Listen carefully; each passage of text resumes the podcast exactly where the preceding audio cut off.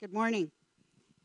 Uh, this morning's scripture is Revelations 5, and it reads Then I saw in the right hand of him who sat on the throne a scroll with writing on both sides and sealed with seven seals.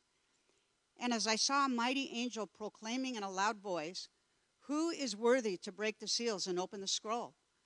But no one in heaven or on earth or under the earth could open the scroll or even look inside it. I wept and wept because no one was found who was worthy to open the scroll or look inside. Then one of the elders said to me, Do not weep. See, the lion of the tribe of Judah, the root of David, has triumphed. He is able to open the scroll and its seven seals. Then I saw a lamb, looking as if he had been slain, standing at the center of the throne, encircled by the four living creatures and the elders. The Lamb had seven horns and seven eyes, which are the seven spirits of God sent out into all the earth. He went and took the scroll from the right hand of him who sat on the throne. And when he had taken it, the four living creatures and the 24 elders fell down before the Lamb. Each one had a harp, and they were holding golden bowls full of incense, which are the prayers of God's people. And they sang a new song, saying, You are worthy to take the scroll and to open its seals because you were slain, and with your blood you purchased for God persons from every tribe and language and people and nation. You have made them to be a kingdom and priests to serve our God. They will reign on the earth. Then I looked, and I heard the voice of many angels, numbering thousands upon thousands and 10,000 times 10,000. They encircled the throne and the living creatures and the elders. In a loud voice, they were saying, Worthy is the Lamb who was slain to receive power and wealth and wisdom and strength and honor and glory and praise.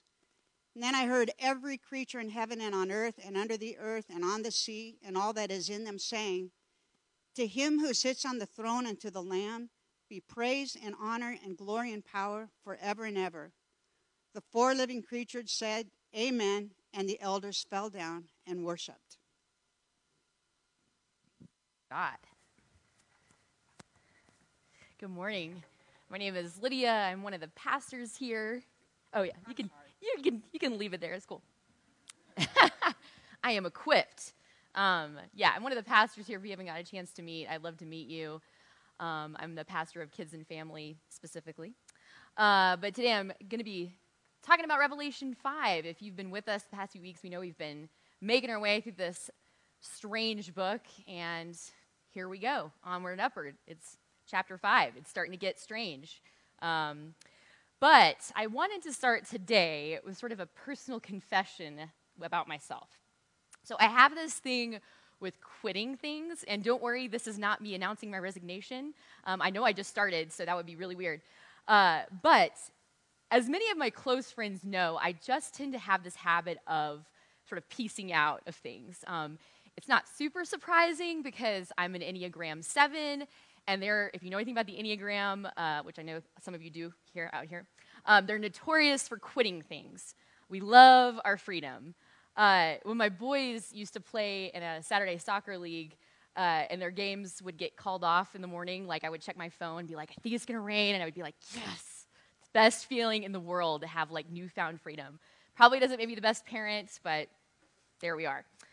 Um, but while freedom is part of sometimes the reason behind me quitting things. A lot of the times that I would quit things is because I would fear that I wouldn't be able to do a good job at them.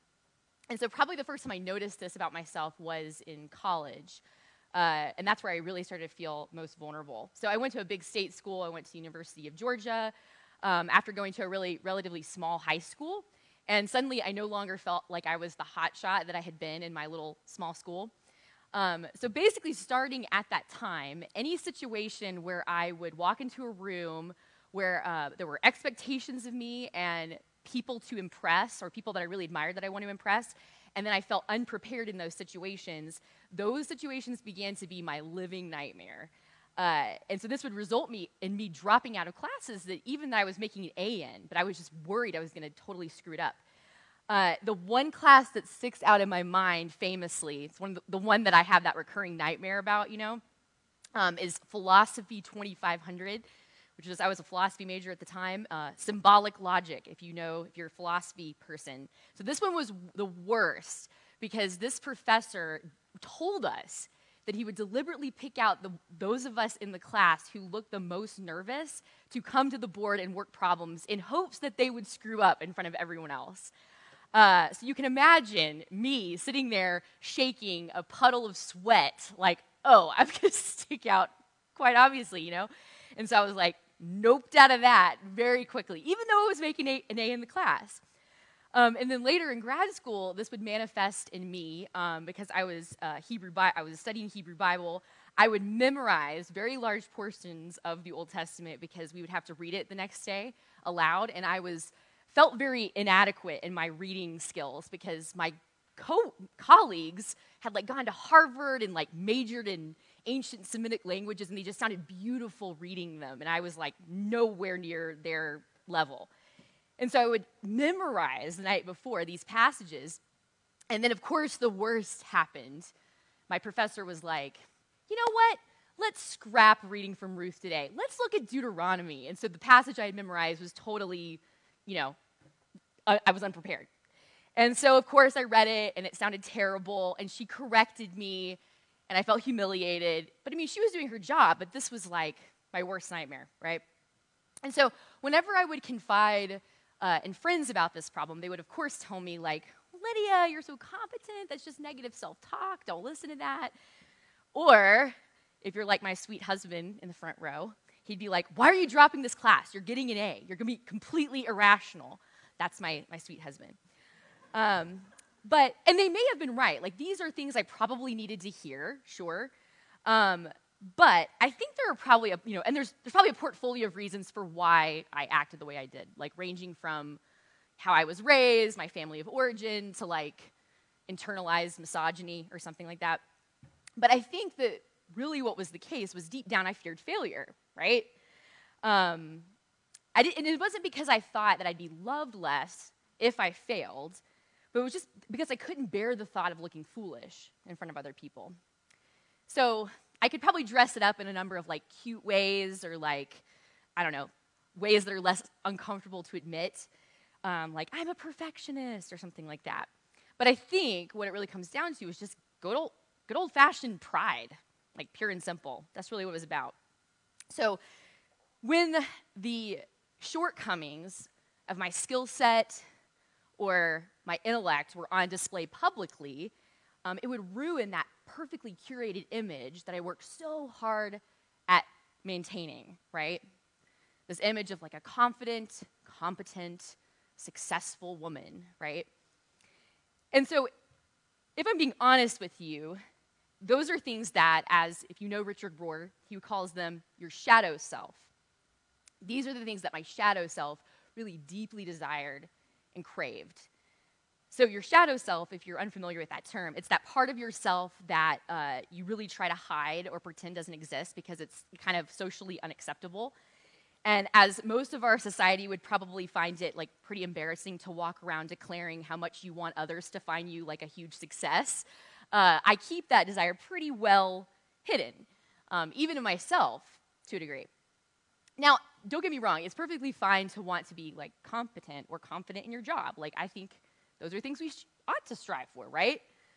Um, but I know for me, and probably for many of us in this room, especially for like many Americans, uh, those desires for those particular stra- traits are like completely out of whack, right? They're out of balance. And they're certainly out of whack for someone who claims the way of Jesus as sort of the centering force of their life. How do I know this? How do I know it's completely out of whack for me? Well, I thought about it, and I've probably spent more nights awake replaying moments of my head of like perceived humiliation uh, and just like cringing over them internally than I have spent moments awake thinking about the moments where I've missed opportunities of being compassionate to someone, um, where I've been unloving or unkind, and so I'm more bothered by looking foolish than the ways that I've been inattentive to the needs of others. And that's not right. That's off, right? But what does any of this have to do with Revelation 5? Great question. Thank you for bringing me back to task. I promise this is not going to be a half hour journey into the emotional health of Lydia, as entertaining as that might be for all of us. Uh, no, the reason I offer up this sort of rather personal example in light of our text today is because I think that I, like many other Christians, often live, as author and pastor uh, Pete Scazzero says, we often live Christ centered lives, but not cross centered lives. Now, what does that mean? Like, what's the difference? Sounds clever. It means that while I'm so happy for Jesus to be my Messiah, to think of him as the Savior of the world, as the miracle worker, the one who victoriously rose from the grave, that's, I'm on board with that. That's great. That's the Jesus I'm, I'm cool with. But then when I live my life, I do all I can to avoid the way of the cross, the way of the slaughtered lamb. I avoid weakness, I avoid suffering, I avoid humiliation as much as I possibly can. So, Scazzero, this author that I've been reading, I've been going through his book, Emotionally Healthy Discipleship, which I commend to you. He talks about this in regards to the character of Peter. And you remember that, that uh, part of Matthew where Jesus is telling his disciples, he's like, Look, I'm going to I'm gonna suffer, I'm going to die, and I'm going to go to the cross, and then I'm going to be raised again. And then you remember Peter's reaction here? He rebukes Jesus, and he's like, No, Lord, we can't. That cannot be. And then Jesus answers him back rather harshly, and he says, if you remember very famously, Get behind me, Satan. You are a stumbling block to me. You do not have in mind the concerns of God, but merely human things. And I always feel so bad for Peter here, right? Like, I'm like, gosh, Jesus, like, he's just showing you how much, like, how deeply he loves you, right? This is his way of conveying that. Like, why you gotta be so harsh? Why do you gotta take that tone with Peter?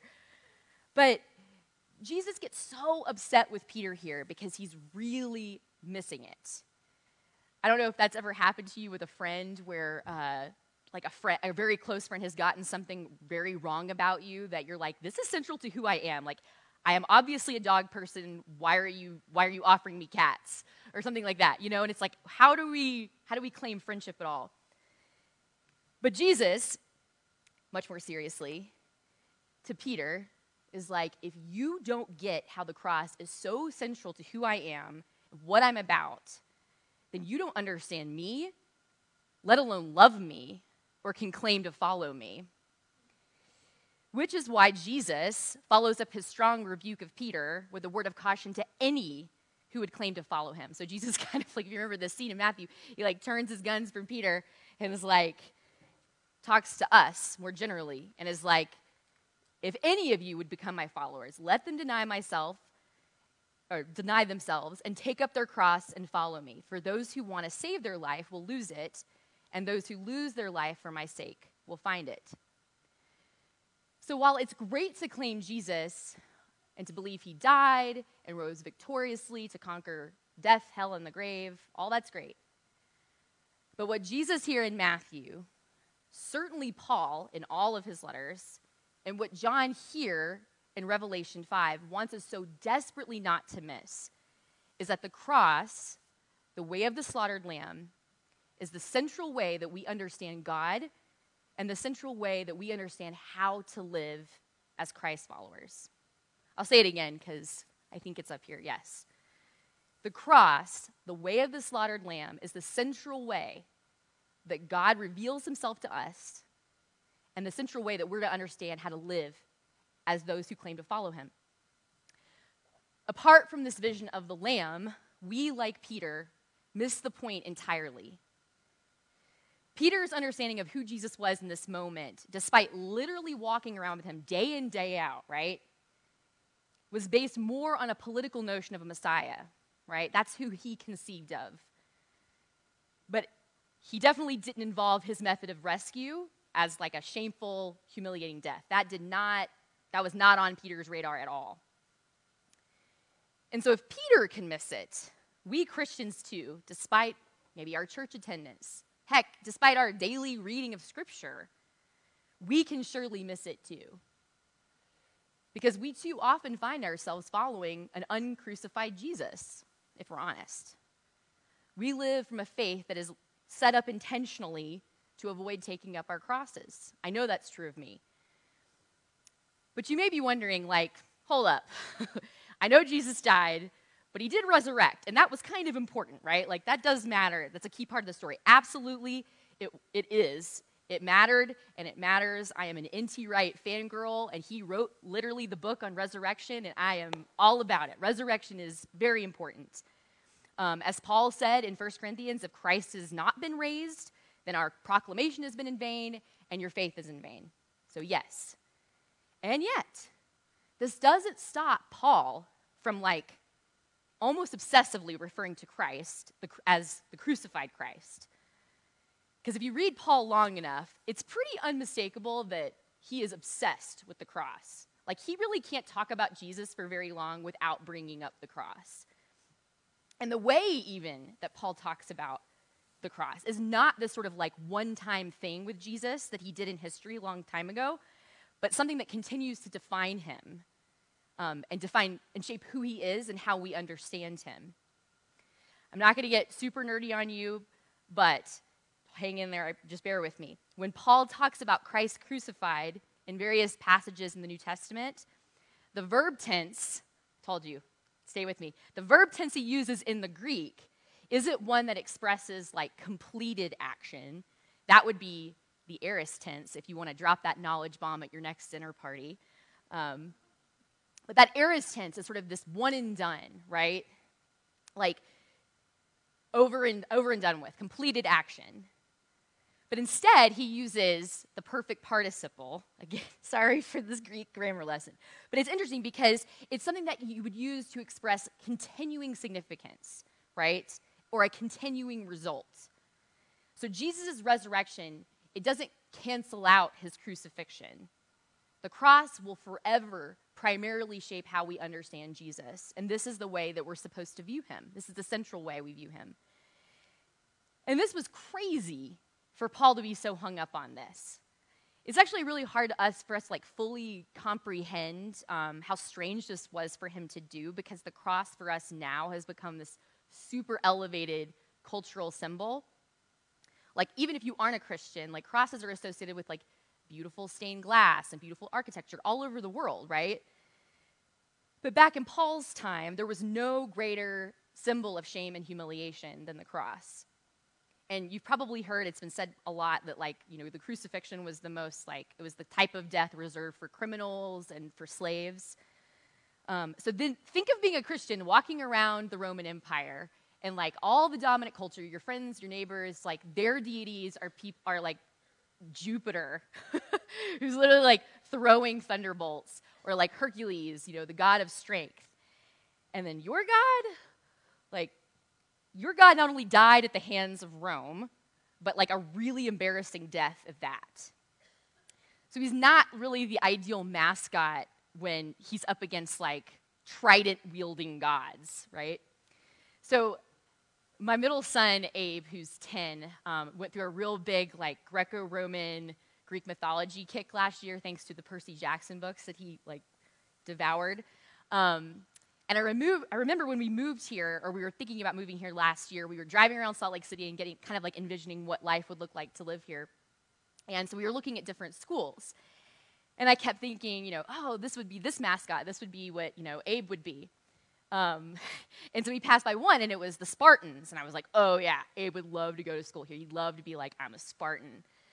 And then we drove by one school, and the mascot was the Beet Diggers.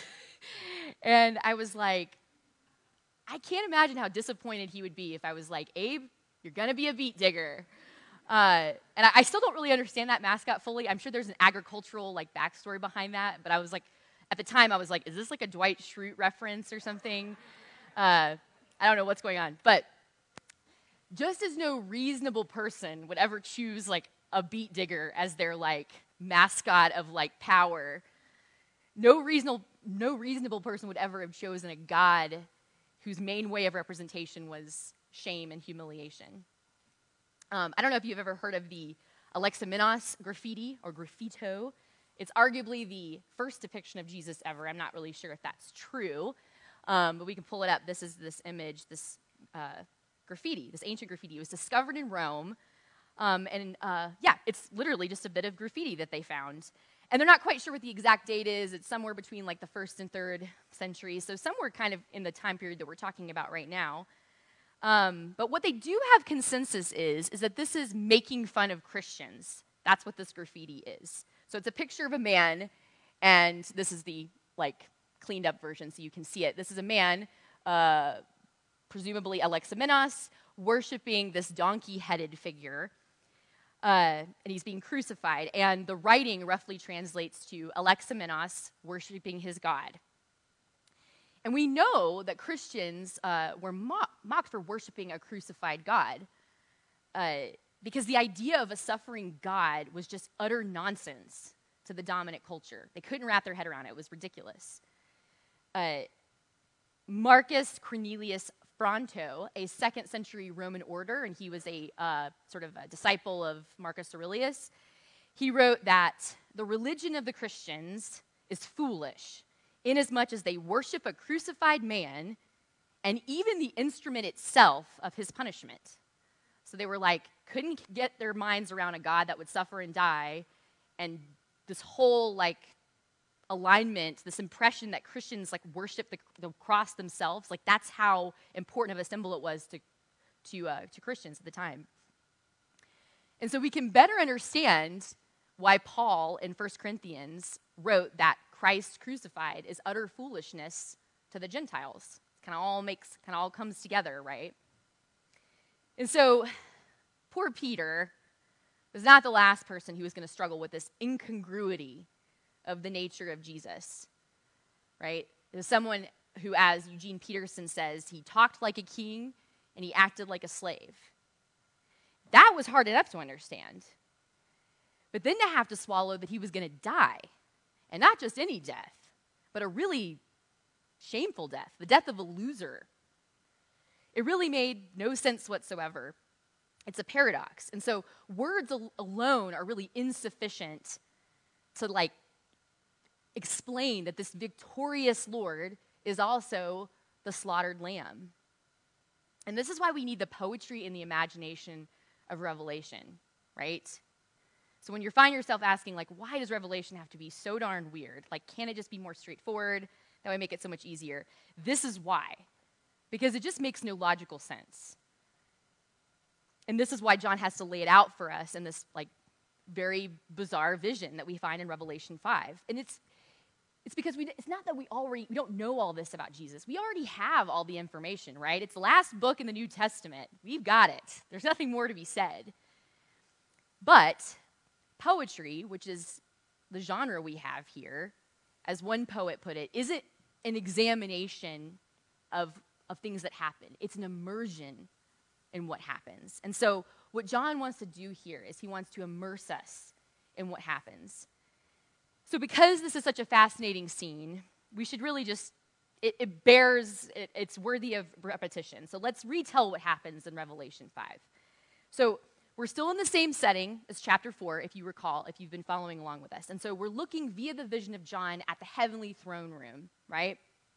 So, previously, John's focus had been all the worship that was taking place around him. It's this behind the scenes glimpse of heaven.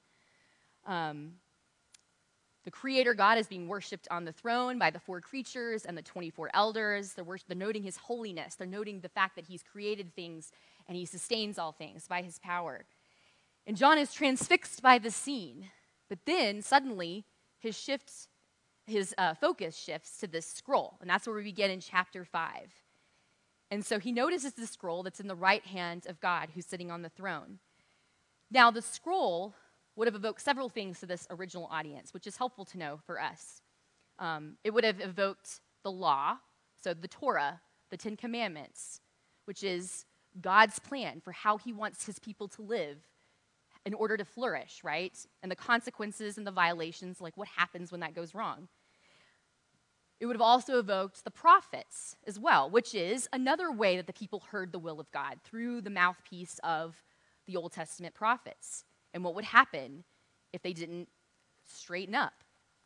And it would have also evoked other sort of Jewish apocalyptic texts, but the main idea was that it would evoke a plan. It would be God's plan to fix the world, to put the world back to the way it was. It was, it was a symbol of restoration. And of course, this would include judgment. But what is so upsetting to John is that at first it seemed that no one was worthy to read it. And that's a little strange. We're like, well, why? But it seemed like no one would be worthy to open it. And he gets very upset about this. He starts to weep, in fact, because how can the work be done? How can we begin this plan to fix the world if no one's worthy to open it up and show us how it's done?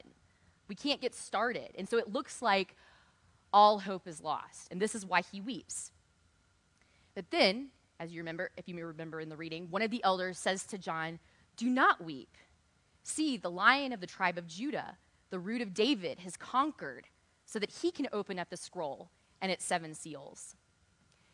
And it's important here to pause for a moment and, like, on this lion imagery, in this root of David imagery, because if we don't really know the reference, we're going to, like, we're going to miss out on one of the biggest plot twists.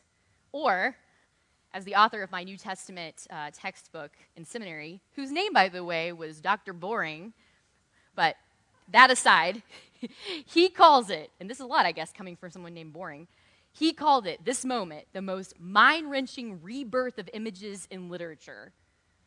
So that's a big claim, right? So let's not miss it. If we don't know our Old Testament references, it's going to fly right over our head. So it reminds me of the scene from The Office. Um, I've thought about this before in other other situations, but if you remember, uh, Andy Bernard is in uh, the musical Sweeney Todd, and the whole office goes to see him in Sweeney Todd.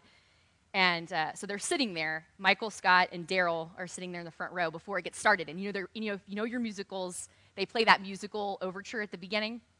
And so Michael starts to talk to Darryl, and Darryl, who apparently is a huge theater nerd, uh, he shushes him and he says, Shh, if we don't listen to the overture, we're gonna, we won't recognize the musical themes when they come back later. And I've always loved that scene just because the idea of Darryl being a musical theater buff is just, I don't know, gives me life. But in the same way, if we don't get this reference, we're going to just miss what Dr. Boring calls the most, you know, life-changing moment in literature. So let's not miss it. So, what is this lion, lion imagery? What is this root of David reference? So, this announcement would have been a huge cause for relief and, and celebration uh, to those who heard it. This root of David language came from texts like Isaiah 11, which during the first century was interpreted as the coming of the Messiah. So, this warrior savior whose lineage boasted David, the ultimate warrior king, right? He was going to come back and he was going to kick butt, but like in a righteous way, in the best way. And so if we read from Isaiah 11, they're describing this, this root of David. So I, I have it up. So it kind of it, it starts, a shoot shall come out of the stump of Jesse. That's this version's translation of that. But if you skip down, it says, He shall not judge by what his eyes see or decide by what his ears hear.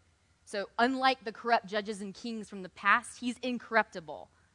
Also, this is nice to tuck away for later when we hear about a certain lamb who has seven perfect eyes and seven perfect horns. It's a little strange, but keep this, this verse tucked away from that moment. But with righteousness he shall judge the poor and decide with equity for the meek of the earth. So he's on the side of the oppressed, he's on the side of the marginalized. He shall strike the earth with the rod of his mouth, and with the breath of his lips he shall kill the wicked. Righteousness shall be the belt around his waist, and faithfulness the belt around his loins. Again, this is who they're anticipating, right? This righteous warrior. And then the lion imagery. So this dates back all the way to Genesis 49, which you may remember, maybe it's been a minute. Jacob is offering a prophetic blessing on his sons, one of whom is Judah. And he describes Judah as a lion that no one would dare to provoke because he's so fierce. And he promises him the scepter, meaning that he, or at least his descendants, aka David, aka David's descendants, i.e., Jesus, would rule and reign. And lions were the most frequently used uh, animal metaphor for, for God in the Old Testament. They symbolized power and they symbolized a threat. Like, don't mess with me. So, again, like the warrior king in Isaiah, or Aslan in the Narnia stories, if you're a C.S. Lewis fan, lions aren't safe, but they're good. And so, this is the image they're expecting this righteous warrior, the Messiah, who, like a lion, no one would dare to mess with, and he's going to be on our side. And so, this is the moment, like quite literally, this is the one we've all been waiting for. Like from the beginning, from Genesis basically on, we've been promised that this is someone who's going to come and he's not going to stand for it anymore. Things have been so wrong for such a long time. Like from the very beginning, God's people have been on the receiving end of oppression. Like basically from the get go, right? Exodus, they were enslaved under Egypt, they were enslaved by Assyria, Babylon, on and on and on. Now, here, here we are in the Roman Empire. Things haven't changed, right? We've been kicked in the teeth by various evil empires. And finally, finally, we're going to get some justice, right? And so, this is what they're thinking and feeling at that moment when they hear, Look, it's the lion of the tribe of Judah, and he's conquered. Like the tables have turned. And then John turns to look and his eyes are met with a very different image than what his ears had heard with relief. So, this is that pivotal moment that Dr. Boring was describing. Because he doesn't see a warrior king, he doesn't see a ferocious lion. In fact, he doesn't see anything that he was anticipating at all, but instead he sees a slaughtered lamb. So, this lion imagery has been remixed into this kind of like little lamb. Even the word for it isn't like a full adult lamb, it's kind of like, oh, little cute lamb. It's really, really vulnerable, very weak looking upon appearance. And so this is such a dramatic moment. In fact, it's so dramatic that John has reserved even talking about a lamb until this moment. And from here on out, it's going to be the primary way that he describes, uh, at, that he refers to Christ. The first of 29 times, in fact. This scene like, the, like so much of the book of Revelation, has been mishandled and mis- misinterpreted uh, throughout its interpretive history. But chapter 4 and chapter 5 are, as Dr. Gorman says, if you've been reading uh, along with us or were in the class last week, he says these chapters are the hermeneutical key to the rest of the book. Meaning, this is the prime, this is, if we miss this, we miss it all if we don't read the rest of, of Revelation through this lens of the slaughtered lamb, we're going to veer way off course into like pretty dangerous territory, actually. Because we so desperately want a God who comes in and rules with the power that we want to yield a power that controls and dominates, oppresses, uses violence, that's power how, on our terms, how we understand it. But what happens here is very different. That power is redefined. The power takes the shape of a slaughtered lamb who then takes the scroll. And remember, he's got the seven horns and the seven eyes, as Isaiah said, which means he's going to rule with perfect wisdom and understanding. He's going to hear clearly, he's going to see clearly. And he conquers, not with the power of the lion, but with that same power that Jesus showed Rome when he stood there under the shame and humiliation of the state, when he endured the pain and the shame of the cross. It's in that dying that he conquers. As with everything in the kingdom of God, God's notion of conquering is completely upside down from the world's notion of conquering. Even though it wasn't what anyone was expecting, it was God's plan all along not to overcome the world with a display of force, but through the suffering and the death of Jesus. Uh, I have this Eugene Peterson quote because I think he just kind of says it perfectly. So, the forms under which the Christ conquers are the Palm Sunday, Sunday donkey, the slain paschal lamb, and the failed Messiah, mocked and crucified. It is precisely these forms that are realized in faith as conquering the means Christ has chosen to accomplish his will and work out his salvation are, in fact, and against appearances, victorious. This is what this victory looks like. And this is the cool thing. We aren't just passive recipients of all of this, we're actually invited into this work. So, as the elders and the creatures sing in verse 10, they say, You have made them, this is us, people from everywhere, all over, you have made them into a kingdom and priests serving our God, and they will reign on earth. So, this scroll that the Lamb will open, the plan to restore this world, we have a role to play in that mission. That gets me excited. I don't know about you, but every time I read that, I'm like, yes, amen. So then, if this is God's definition of power, if the slaughtered lamb, the crucified Christ, is how God reveals himself to us, and this is the model of how we are to live, and we are to join him in on join him in this work. What does following in the way of the lamb look like? What does that kind of conquering look like? So I don't know what that looks like in your life, but maybe I can tell you what it looks like in mine, and you can kind of take it from there. So for me, going back to what I told you and confessed at the beginning, rather than avoiding opportunities because I don't want to look like a failure or foolish at all costs, I need to step into those moments more. I need to lean into the potential to fail, to screw up more. So rather than entering a room looking for opportunities that I can impress, I need to enter, enter the room looking for opportunities to learn, to listen, and to be okay with admitting, like, I don't know. I'm unprepared. uh, Richard Rohr says in his book, Falling Upward, he says, I have prayed for years for one good humiliation a day, and then I watch my reaction to it. How about that for your morning prayer? That seems a little risky. No pressure if that's not how you want to start your Monday tomorrow. I get it. But it's a great way, he says, to really get a sense of what your internal motivations are. So if you're not sure what is preventing you from living from the cross, living in that way, maybe try paying attention to your emotional reactions to situations or to people. That's a good place to start because our bodies can tell us a great deal about our inner selves. We ignore that a lot, but they are very informative, very insightful. So you can be like, why am I shaking with rage right now? Or like, why is this situation making me so nervous? Or like, why can't I quit thinking about what that person said to me on Wednesday? Why is that so important? Why is that like completely taking up so much real estate in my thoughts right now? Or why does it matter so much what this person thinks of me? Simply pay attention to those moments and then invite the Spirit in to ask what Jesus asked in Matthew are you picking up your cross? Are you trying to attempt to save your life by yourself? Because our temptation will always be to tr- try to live our lives out of our own sad strength, our weak efforts. Like so many of us in this room, if I were to ask you, like, what do you want? What do you want to do with your life? You would probably say, like, I want to change the world, or I want to make, I want to make life a little better, the world a better place.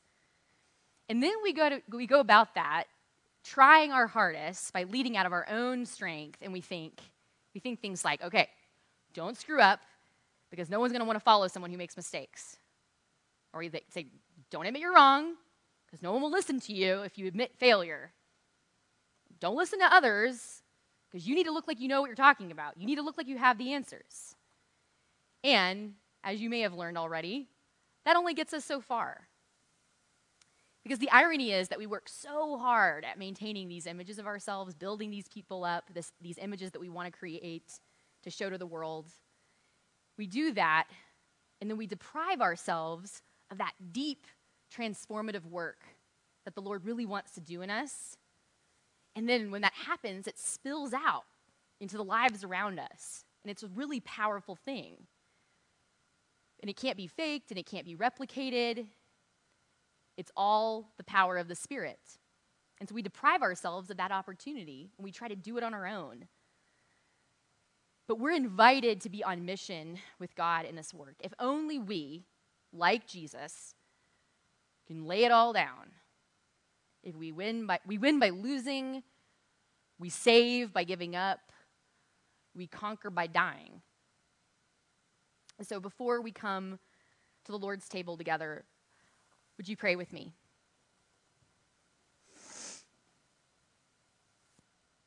Jesus, we confess to you that so often we live in such a way that avoids the cross, the way of the slaughtered lamb.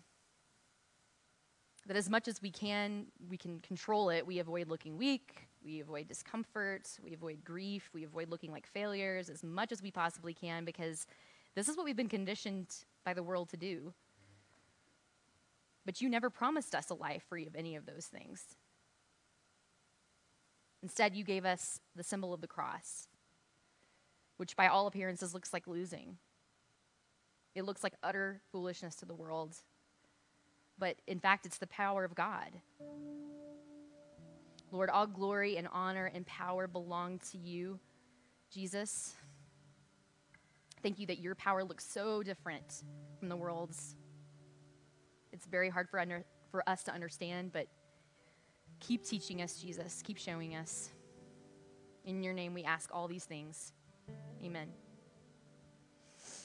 Missio, when you're ready, you can come to the table in the center. There's gluten free options at the far end.